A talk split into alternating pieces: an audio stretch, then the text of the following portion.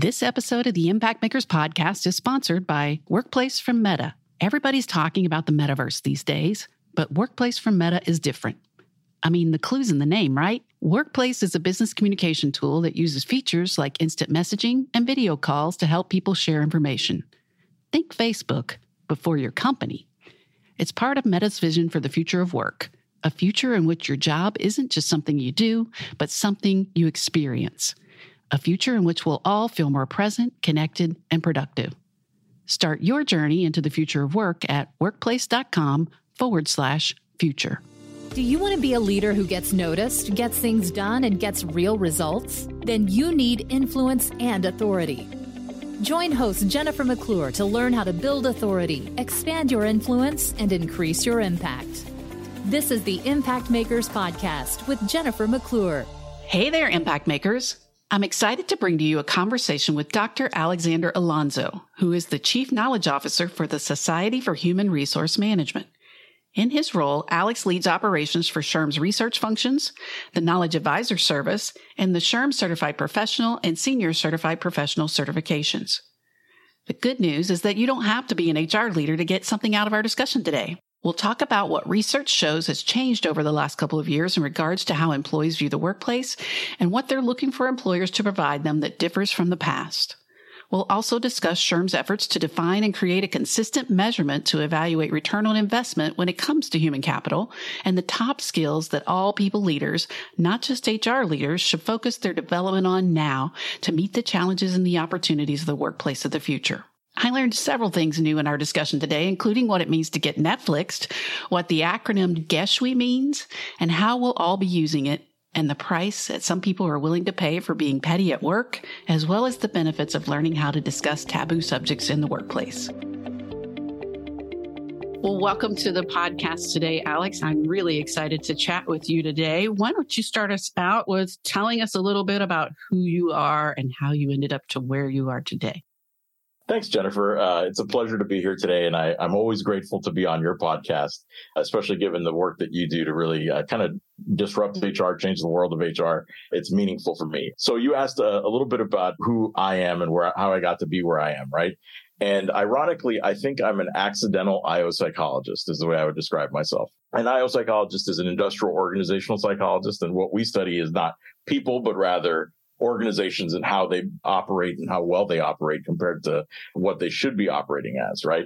And ironically, what I started off as is something completely different. So I remember I was in college and I was taking on all sorts of odd jobs just to make ends meet. I was actually married at the time. I was a dad. Uh, so completely not the way you're supposed to plan your life and things like that. Right. Mm-hmm. And I had this beautiful baby girl. We were a young couple and I got my first job really focusing on what you should not be focusing on. I was a skip tracer. For those people that don't know what a skip tracer is, I was Dog the Bounty Hunter minus the big blonde hair. Right. And so what what I was was one of those people. He, you know, we had a chief skip tracer, Nevada Bob was his name, Bob Garrett, and, and I'll never forget.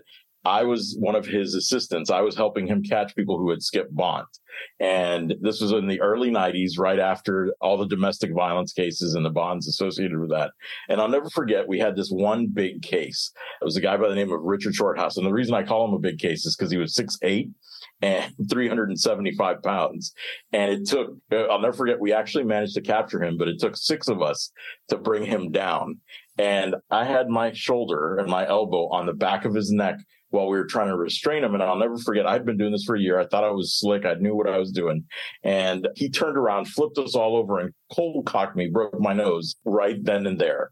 And I'll never forget, I ended up going to the university hospital that same night to get my nose looked at. And I'm sitting in the ER and there's another gentleman there waiting and he hears me talking about my story. He hears that I, I go to Florida International University and it turns out he's a faculty member there. And he says, you know, are you any good at math? Are you any good at stats and that kind of stuff? I said, I, I think I'm pretty good. And he starts talking about, I hear you talking about how you hate people, but are you willing to study organization? And so sure enough, this gentleman recruited me to be part of the graduate program at, at FIU in IO psychology. His name is Juan Sanchez, great guy. Still to this day, we're friends. And I ended up following that career path and taking that career path. Well, lo and behold, I keep running into Juan every seven years or so. And he says, Well, I heard about this job here that you, you might be interested in. So I ended up leaving my first role in IO psychology to go end up working at a research think tank in DC that supported the US Department of Education, the Department of Defense, and a variety of other government agencies. My first client while there in the private sector was the Society for Human Resource Management. And I was brought on board to look at at one point, just as a as a project we had won, project work we had won, to look at why HR education was broken. What's wrong with HR education? And never forget, put together this provocative report about why it's broken. And SHRM really appreciated it. And, and nothing ever came from it except for one thing. I ran into Juan seven years later and he said, I heard SHRM is looking for this. Are you interested in that role? And I was like, Oh, really? And I called my good friend, Deb Cohen at the time and said, Hey, can I are you can I apply for that role? Is that something that would be worthwhile? She's like, Oh my gosh, yes, you were the person I was thinking of when we did this. And sure enough, I ended up at SHRM and here I am 12 years later, still trying to find ways to disrupt HR within the, the business of HR. Wow. Well, that certainly wins some awards for uh, twists and turns in your career story. I have a couple questions though. So it sounds like as a bounty hunter or skip tracer, a nickname is required. So there's Dog the Bounty Hunter. There's Nevada Bob was your boss. What was your nickname? I was called Gordo. That was my nickname. Gordo, which is basically uh, fat guy in Spanish. Well, so you've not embraced that in your further career. no, no. The only difference is I have hair now and a PhD. That's yeah, PhD. I don't have hair now. I should say. yeah. So at SHRM, your title is now Chief Knowledge Officer, and with Disrupt HR, I granted myself the title of Chief Excitement Officer, which always gets people. You know, they want to ask about the title. I like Chief Knowledge Officer much better. How did that come about? I'll never forget Johnny C. Taylor Jr., our CEO, came in back in 2018. And one of the things he kind of did for each of us was he asked us to talk about what our roles are. What is it that we do? And over the course of time, what he, and by time, I mean eight minutes, he's that smart. He said, you know what? You're not really a research guy. You're a guy who changes the knowledge base for an entire industry, an entire world. Why don't we call you the chief knowledge officer?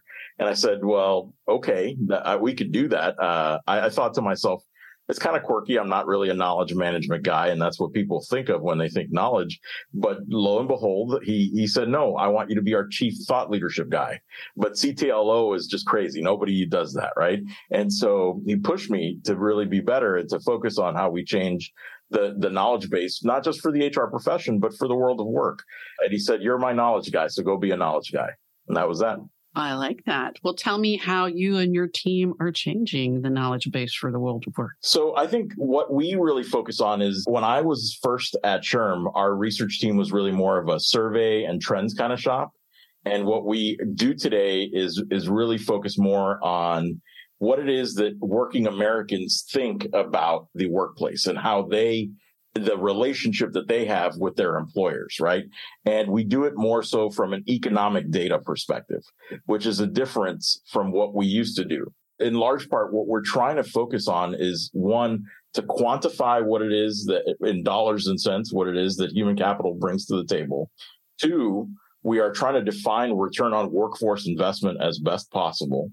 And three, we're trying to make it so that HR professionals take on a different, and not just HR professionals, but people managers take on a different perspective when it comes to understanding culture, understanding what marketing oneself as an employer and oneself as a manager does to that culture.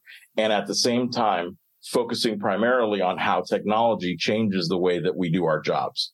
And so that's, that's why we've been focused on things that we weren't necessarily focused on you know, I'd, I'd like to say we're not your your grandfather's or your grandmother's SHRM anymore, but I'd also argue we're, we're just not interested in boring stuff anymore. Sure. Well, what is something that maybe in 2022 you and your team have published or shared that you found really kind of groundbreaking in terms of the world of work? So one thing that I found particularly interesting this year is between my SHRM Foundation team and the SHRM Labs team, we actually looked at the top 10 innovations from a technology perspective. in providing more mental health opportunities beyond the EAP uh, for your workforce. And you know, the the obvious ones were things like focus on Talkspace, focus on BetterHelp, those kind of programs, and those types of subscriptions. But what we found is there's a whole series of apps and really uh, tech startups out there who are trying to look at this kind of approach in mental health from a variety of different ways. So we have groups like Perks that are really looking at how you build mental health through a, a, consistent appreciation and recognition program, all the way through to other kind of tools that are really about how do I build an allyship chatbot, something that actually helps someone think about the way that they're approaching their mental health on a day to day basis. But the idea here being that we're empowering people to take mental health into their own hands, but we're empowering employers to bring mental health forward as a priority for their workers. Have you and your team, you mentioned earlier, like quantifying the ROI of things. Have you and your team been able to quantify any of the benefits of focusing on mental health in the workplace? So we are actually in the process of doing that right now. And, and what we found in particular is your costs, your actual health costs, forget mental health, just your health costs in general go down significantly. We're talking about 13% per year if somebody actually focuses on proactively on mental wellness. And so we've seen some big gains in that regard. A lot of what we've learned though is really just kind of actually validating what we've seen and heard from doctors over the years. Stress is our biggest disease when it comes to mental health or lack of mental health, right? And if we do things to manage that as effectively as possible and proactively as possible for everyone, not just for people who are showing signs of flagging mental health, that really speaks to what we can accomplish all the way around. Interesting. You know, I've seen some data recently where, you know, I was talking about employee engagement levels. I've been doing a deep dive in that a lot lately about how obviously we've measured total employee engagement for a while, but there, there's some real significant drop over the last few months in leadership engagement levels that leaders have really begun to, and, and you know, everybody's struggled during the pandemic and, and what's happened through there. So we're not we're not saying somebody's more or better, but leaders have really begun to feel the effects of all that they've had to do over the last two or three years with the pandemic. Have you seen any of that in your research? So actually, we just fielded a poll that came back to us that actually spoke to that very thing, but in the in the context of a new phenomenon or a different phenomenon. I'm sure you've heard about quiet quitting yeah. leaders are much more likely to engage in quiet quitting than their actual workers. And the reason for that is they are showing signs of fatigue without any kind of recognition or remuneration for what they've done to lead others. And so this is actually something that uh, when you think about just trying to source talent, just trying to retain talent, that has really had an impact on leaders. And many of those that are in that people manager realm, that middle manager realm, they're starting to show signs of the effect. So what they're doing is they're engaging in quiet quitting. And for those leaders, it means I'm not going to engage in talent acquisition as directly as I used to. It means I'm not going to engage in some of the core responsibilities of my role. I'm, I'm opting out of one-on-one meetings.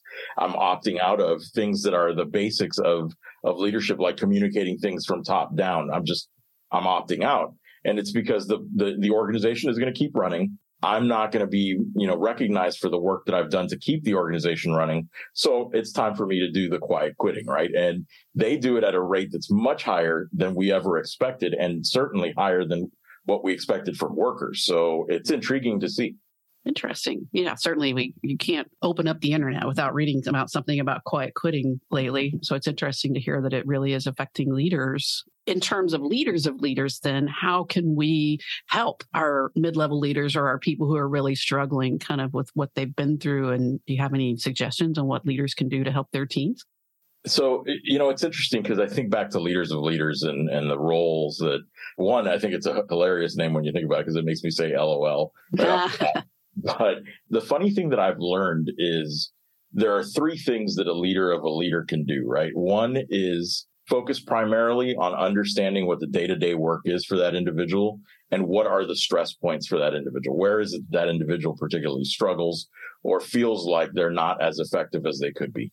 And the only way you do that is by actually engaging in conversation with those individuals. The other thing that I find is particularly critical is oftentimes leaders of leaders, we fall short in assuming that those leaders are already on their career path and they're on their growth trajectory, their developmental trajectory. And so we don't need to invest in that as much as others. Well, in reality, those are the people who might be stuck in that land, you know, that no man's land or that no person land where it's not clear where they're going next, right? Does, they may be in management, but they don't know what their next step is in executive leadership or moving forward. So having conversations about development actually does help these people really kind of feel invested in some way. And what's intriguing is it's about what you see as their developmental path as opposed to what they see as their developmental path. Because oftentimes the two things are not correlated and they should be. And, in many cases where I've had these conversations with my, my leaders is I say, so where do you see yourself going? And they don't ever see themselves going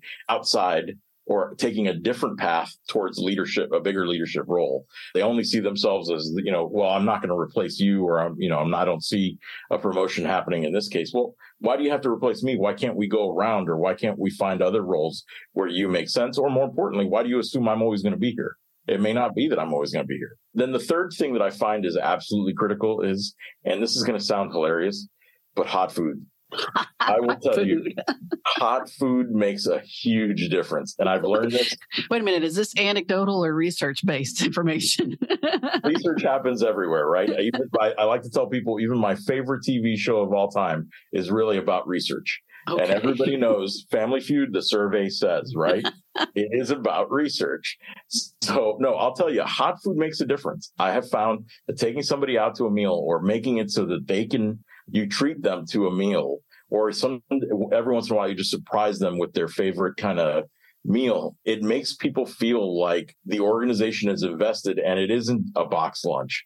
The worst thing I see over and over again is a box lunch because it just, it isn't something that represents me actually caring. It's just me buying a box for you. I am going to take that little tidbit of information and apply it somehow in the future.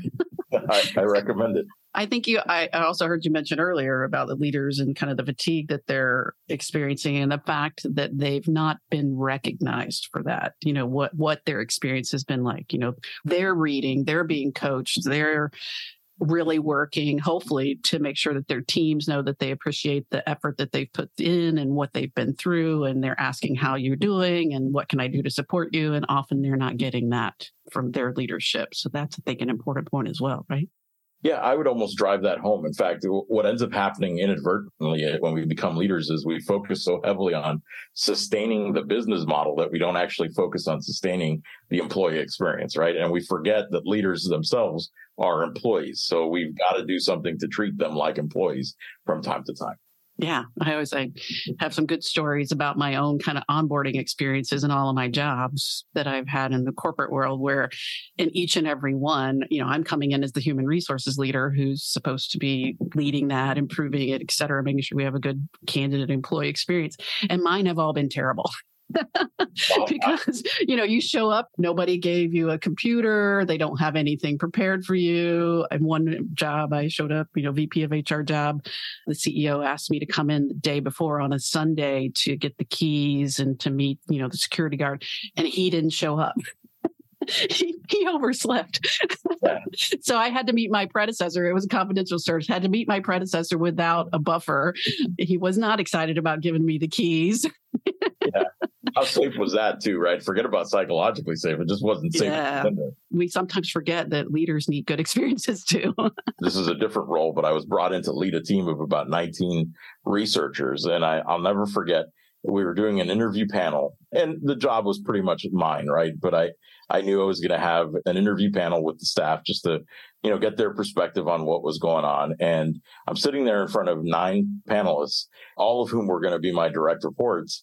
And the recruiter walks in and she's already, she's late she didn't go get me downstairs, right? So she brought me, uh, somebody else brought me up, and the recruiter then shows up late. And in front of the entire group, she says, Hey, uh, when you get a chance, can you provide me with new references or new phone numbers? Because all the ones you provided have not checked out. and then walks away. I was like, well, okay. Maybe I would have had that conversation a little differently and not in front of everybody. And oh, by the way, they do check out. You just need to try harder. Right. But The day one agenda, meet yeah. with recruiter. Unbelievable. So, yeah. Well, now you mentioned that what you do at SHRM is that you're you're looking at how working Americans think about the workplace. I was intrigued by that statement. Maybe can you tell me? Obviously, we've seen a lot about what's changed for us all over the last uh, couple of years, but what has really changed in terms of how workers are viewing the workplace over the last couple of years?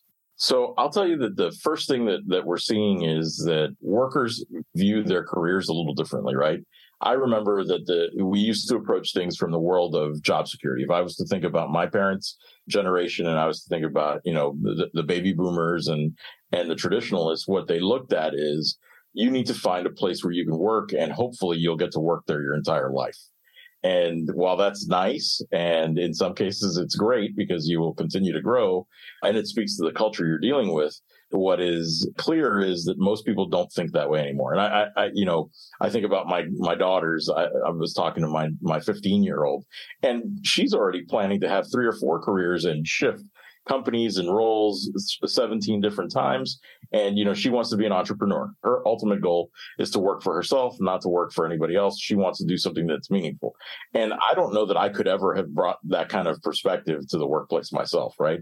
While i wasn't a baby boomer and i wasn't afraid of career change my goal was always to make as much money as possible as a Gen Xer and to have status, right? That's what I cared about.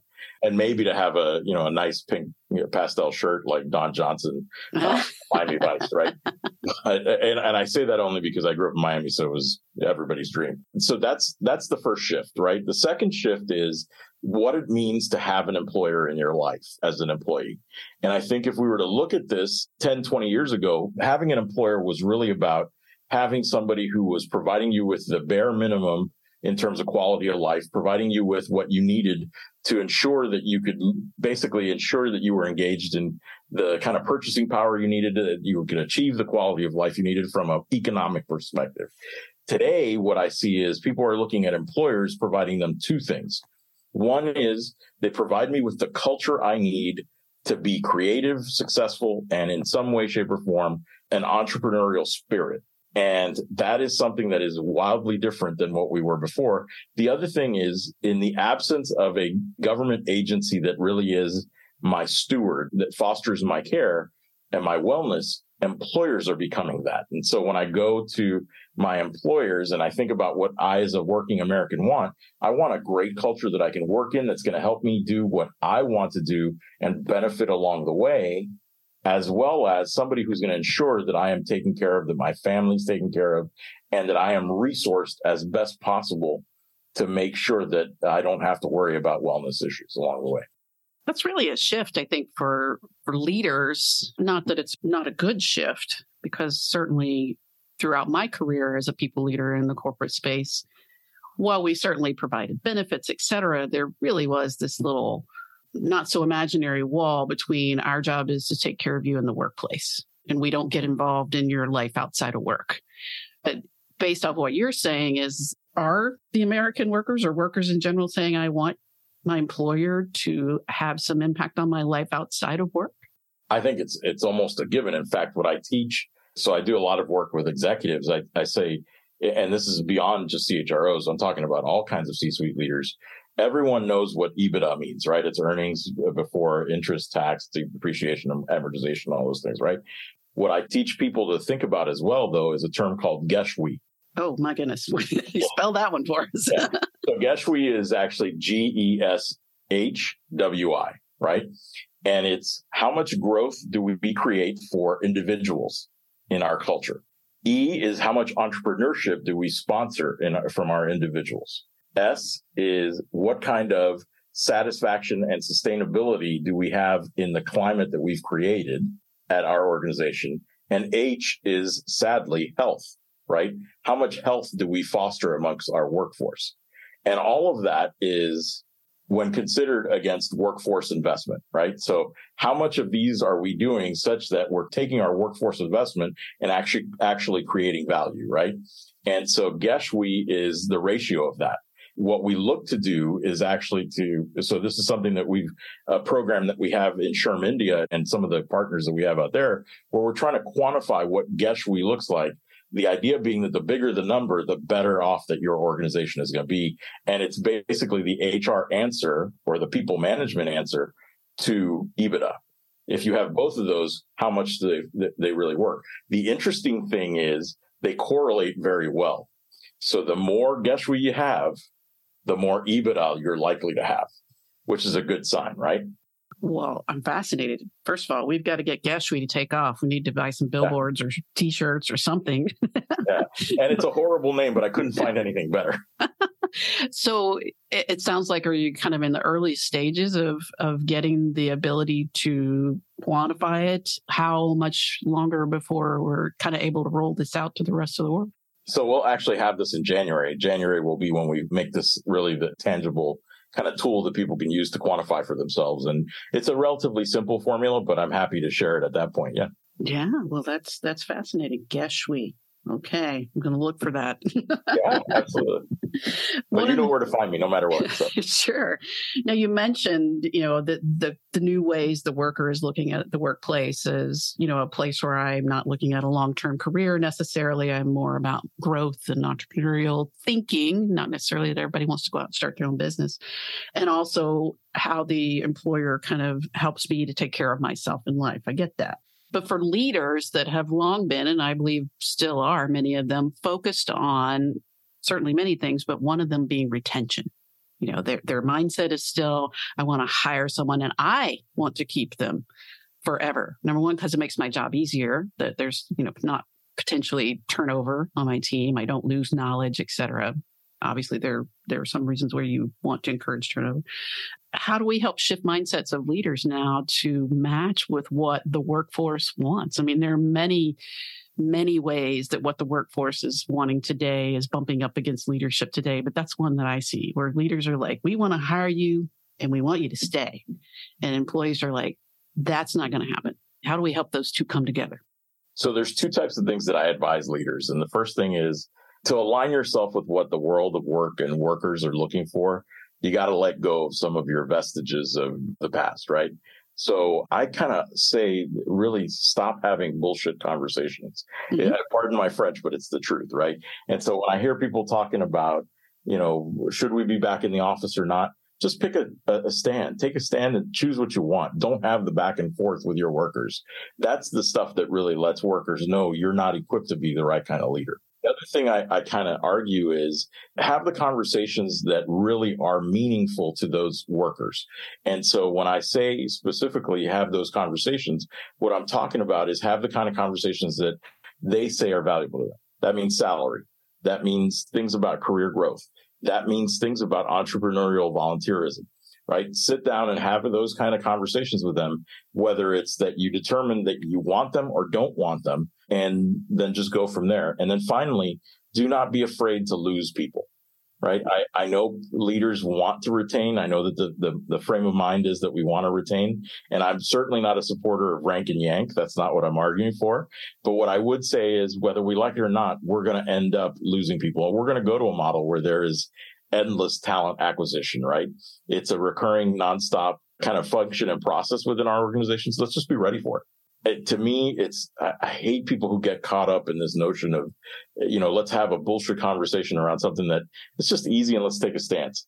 And then the other type of conversation that I always tell people to avoid is the one where you're going to get Netflix, right? You're going to get what? Netflixed. Netflixed. And what, I, and what I mean about that is don't have the kind of conversations and the culture where people are going to turn around and eventually your your company is going to appear on Netflix in some documentary series where they're talking about how horrible you were, right? And so uh, the only way to do that is to have conversations with people about the things that they care about. Don't have those conversations about you know silly things that are just distractions. That's the key to, to this. Well, now you've added at least two things to my lexicon: GESHWE and getting Netflix. I'm going to right. remember that. Right. Well, along those lines, to, to not necessarily push back a little, but I agree.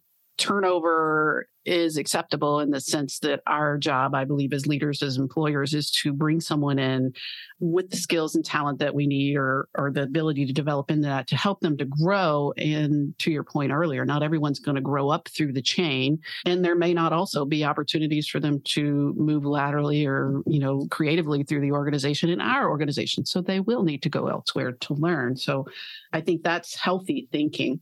But there's certainly some high potential employees or top talent that we want to keep. From your kind of like extensive research and knowledge database of what you have learned over the years, how do you recommend employers identify who those top talent individuals are and focus on them so that they can try to keep them, or should they? So they should. I, I, think that's perfectly reasonable. But I, what I advise in many cases, and people don't do, is you, you think your high potential is your high potential until you actually assess them and realize, well, maybe they're just where they should be, right? They're not ever going to be that next layer up.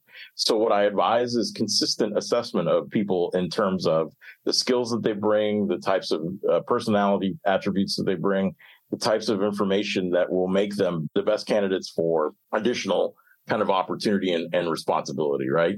And to me, that does two things. One, it keeps that person engaged and showing them or signaling to them that they are in fact someone you consider a high potential person and that they might contribute to the future of the organization in a broader way. The other thing that it does though is it, it provides you with the data you need on a recurring basis to say, okay, this person is still high potential, may not be high potential anymore, is high potential for a different skill set and matrix that we need in the organization as opposed to what we don't need or we might not need in the near future, right? Uh, and so those are the kinds of things that you do really well. And, and the best organizations do that on a recurring basis. They don't stop with their assessment of top talent. The other thing that I find particularly interesting though is I encourage people not to get wedded to the performance review. And I say that in particular because what we end up doing is trying to validate our perspectives on high potential employees and high potential workers based upon the performance that someone brings to the table. But in reality, potential and performance are not always the same thing and they're not always correlated, right? Somebody may be very high potential, but they're not necessarily the person that you'd think of as a best performer or necessarily not uh, somebody who would be a top performer in sales or something like that, right? To me, what I think about is I, I ask myself, what kind of potential is this person bringing? And how do I assess that repeatedly so that I know exactly where they belong? Those are the kinds of things that I would do. Now, the other thing is all that's going to signal to the person that they're a top performer or uh, not a top performer, but a high potential talent. So at some way, you're going to have to compensate them eventually over and over again. Right. And what I find interesting is when you look at the data, you're talking about somewhere between six to 11% more in terms of salary when you're talking about high potential employees. So you're going to have to give them bumps repeatedly. Interesting. I like data driven decisions. Do you have a favorite way to assess leadership potential? So, my favorite way to assess leadership potential is actually twofold.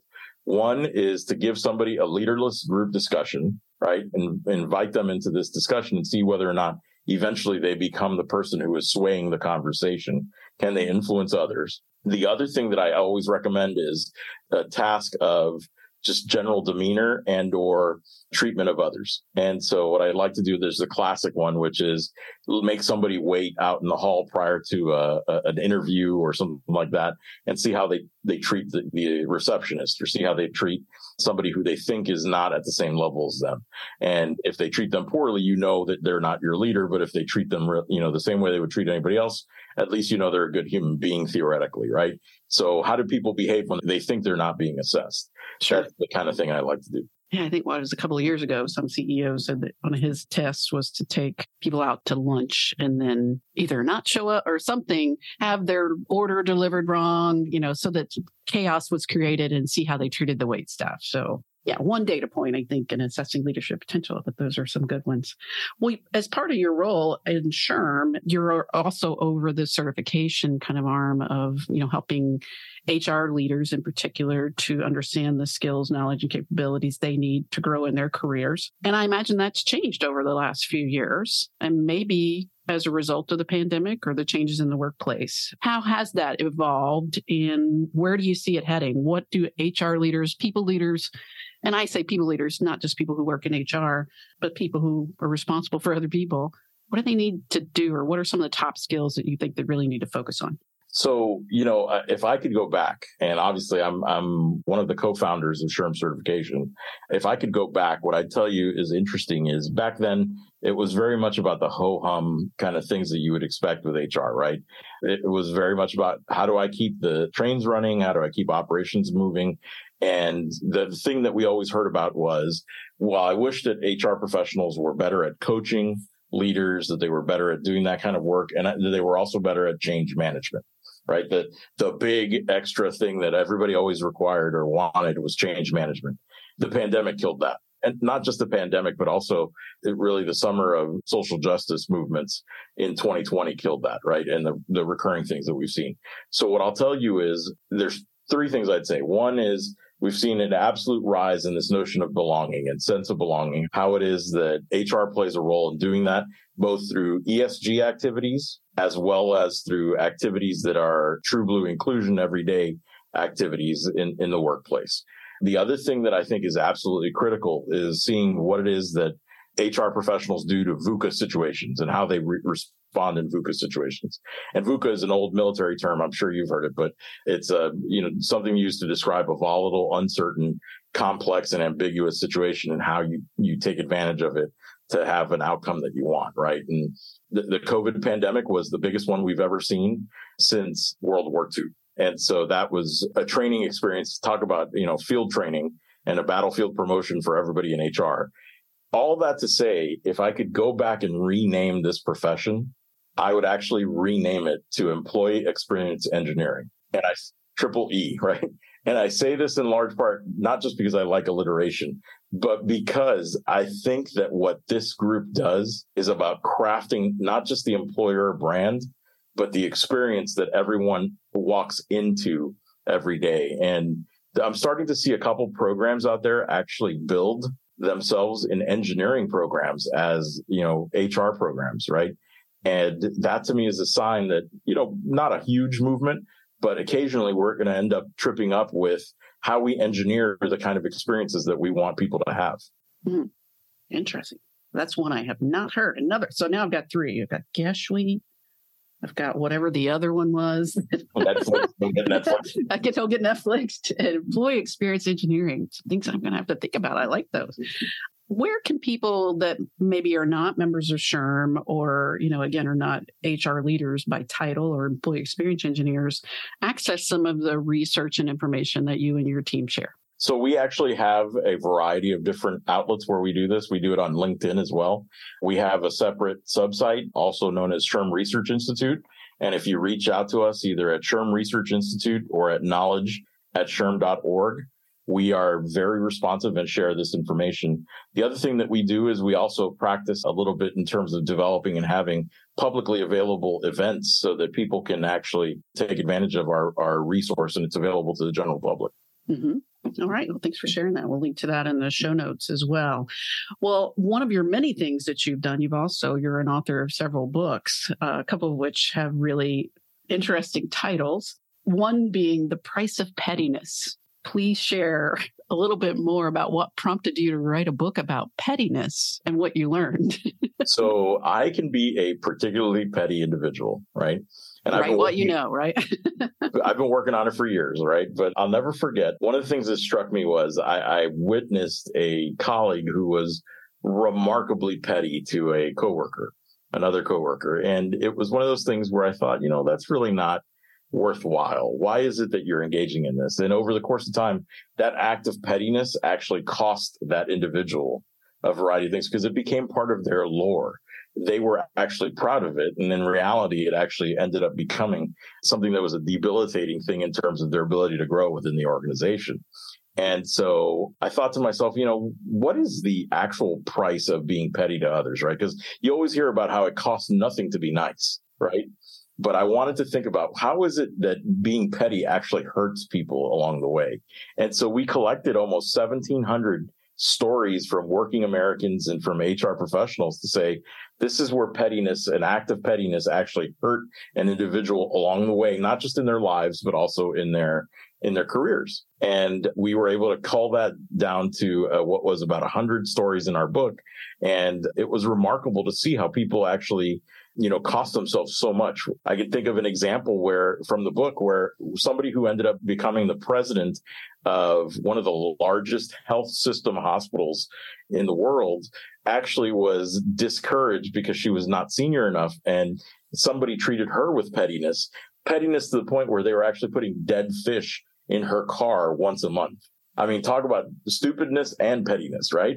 And this individual actually ended up leaving and it changed her career for the better. She ended up taking an administrative path as opposed to a nursing path and worked her way up to becoming the first nurse that actually became a healthcare administrator and president of a medical system as opposed to a surgeon or a doctor.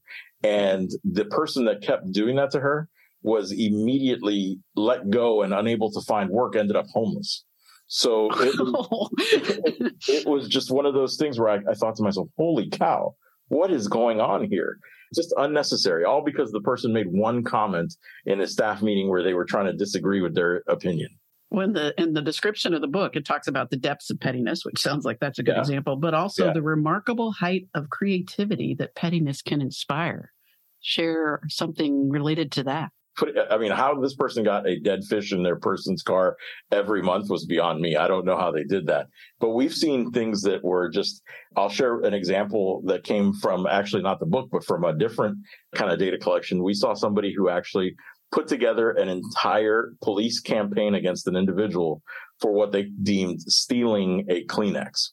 So there was an individual who actually was sneezing up a storm and actually went to their coworker's desk. The coworker didn't happen to be there and took a box of Kleenex and used it to, you know, basically clean their nose and, and deal with the sneezing. And another individual set up an elaborate scheme where they actually started to capture video of this individual and then started to capture, you know, data around when they were doing this and what they were doing and how they were doing it. And before you knew it, they actually turned this data over to HR and demanded that HR do something about it because this person was stealing Kleenex. Mind, you, the Kleenex were provided by the company. They were not provided by the individual.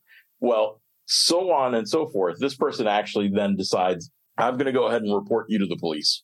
And so they actually report them to the police and the police come in to investigate Kleenex theft. And all that I can think about is all these people had their time wasted by this person who had remarkable amounts of time and tried to be as creative as possible in investigating something that was not a crime. The sad and funny thing about that story is every HR leader who's listening to that has their own version of the Kleenex theft story that they've had to deal with in their work. Somebody stealing pens or somebody stealing paper. I mean, and like I said, these are pens that are bought by the company, but no, they're my pens. well, that's great. Well, uh, the Price of Pettiness book sounds like a great read, but it's also a book that you do not want to be gifted to you, I imagine, right? it certainly tells you something if somebody perceives you to be that petty that you deserve the book. well, your second book was released earlier this year, I believe, called Talking Taboo Making the Most of Polarizing Discussions at Work. Well, that is a timely topic. Tell me a little bit more about what prompted that book. So, uh, you know, I was sitting around and I'll never forget this was 2020, right before the presidential elections. And we were doing research on why it was that people were having weird conversation about politics in the workplace. And it occurred to me it wasn't just limited to politics, right? There were a variety of things that people were were talking about in the workplace. And so we had all this data and what we learned was there were 91% of Americans actually say that they have seen or participated in one of these types of conversations. And ironically, that same week that we were reviewing all our data, I actually witnessed two coworkers who had a really difficult conversation talking about policing in America and, and what it was relative to social justice. And, and one is the mother of a police officer, a law enforcement officer, African American, and the mother of a law enforcement officer. And the other is an African American lady. And she's also the mother of somebody who's had unnecessary run ins with police where there wasn't a crime committed, but the police were just being, you know, more assertive than she deemed necessary. Right. And what struck me was that we saw this over and over again, people having these conversations, but these two ladies were able to disagree pretty vehemently and then step back and say, you know what, though? I still like working with you. We're still going to get our job done and we're still going to be great. And it never became an issue for them. So I thought to myself, we've got 91% of Americans who are saying that they've seen these become a problem. And here are these two ladies, for some reason, who got really heated, but were able to back away from it. How is it that that happened? How do I make that recur for all those 91% of Americans. And, you know, here we are in 2022 and we see people telling, you know, uh, I think about uh, Facebook and how they've outlawed discussion around Dobbs and Roe v. Wade, right? And, and those types of things. And what I learned was, you know, you tell somebody not to do it and whether you like it or not, they're going to go ahead and do it, right? In fact, telling me not to do it means I'm going to go do it. And I said to myself, there's got to be a better way. How do we make these things work so that people can actually walk away with the benefit. Well, we studied the cognition and what ends up happening was people who engage in these types of conversations engage in being polarized first. Then they jump into getting entrenched, meaning I'm going to dig in and I'm going to stick it to my guns. And then eventually, if we don't agree, I'm going to actually weaponize this. But the people who weaponize it don't do four things. They don't think about how people perceive them for engaging in this. They don't think about how other people are affected by engaging in this. They don't think about how the work outcome is changed by what they do. And more importantly, they never retain the kind of information that they need to continue to do their work well. And every time you look at people who've engaged in this, it always impacts three people the people who are involved, the coworkers around them who witness it, and the people manager. The people manager almost at least 80% of the time will end up having a negative review because they didn't handle it well. So we said to ourselves, how do we get people to think about those four things and think about them all the time? So we gave people a mnemonic. We called it me, we, work kind of framework. And the idea was a people manager should be able to go in with four questions and get somebody to step away from that weaponized, entrenched way and really just think about how they can engage in the work and back away from it and see that the group can actually perform well. And so what we've been doing is now trying to capture how it is that people can engage in taboo conversations, but do it in a way that it actually works out better and they can have a little bit of fun. Well, it sounds like, again, a very timely book. We'll definitely link to both of those in the show notes. And, and remember, people, don't buy the price of pettiness and send it to somebody anonymously. That's not nice. if you do, though, please let me know. I'll go ahead and autograph it first. So that, that person gets an autograph. well, I appreciate the opportunity to chat with you today, Alex. Uh, obviously, you're working in a space around a lot of things that are really interesting to me, and I appreciate the work that you and your team do. Where can people connect with you, learn more about you, or the work that you do? Well, you can always find me on LinkedIn. I'm, I'm Alex Alonso on, on, LinkedIn. No question about that. I also recommend that you reach out to me. You can find me anywhere, anytime. I'm that guy that's up at 3 a.m. trying to think about these things. So if you want to reach out, alex.alonso at SHRM.org. I'm here for you. And that's Alonso with an S. We'll spell that right in the show notes as well. well, again, thank you for joining me today. I really appreciate it. Thanks, Alex. Thank you, Jennifer. I really appreciate it. It's time for you to get noticed, create change, and grow your influence. Don't waste any time. Subscribe to this podcast and help us get the word out by leaving a review.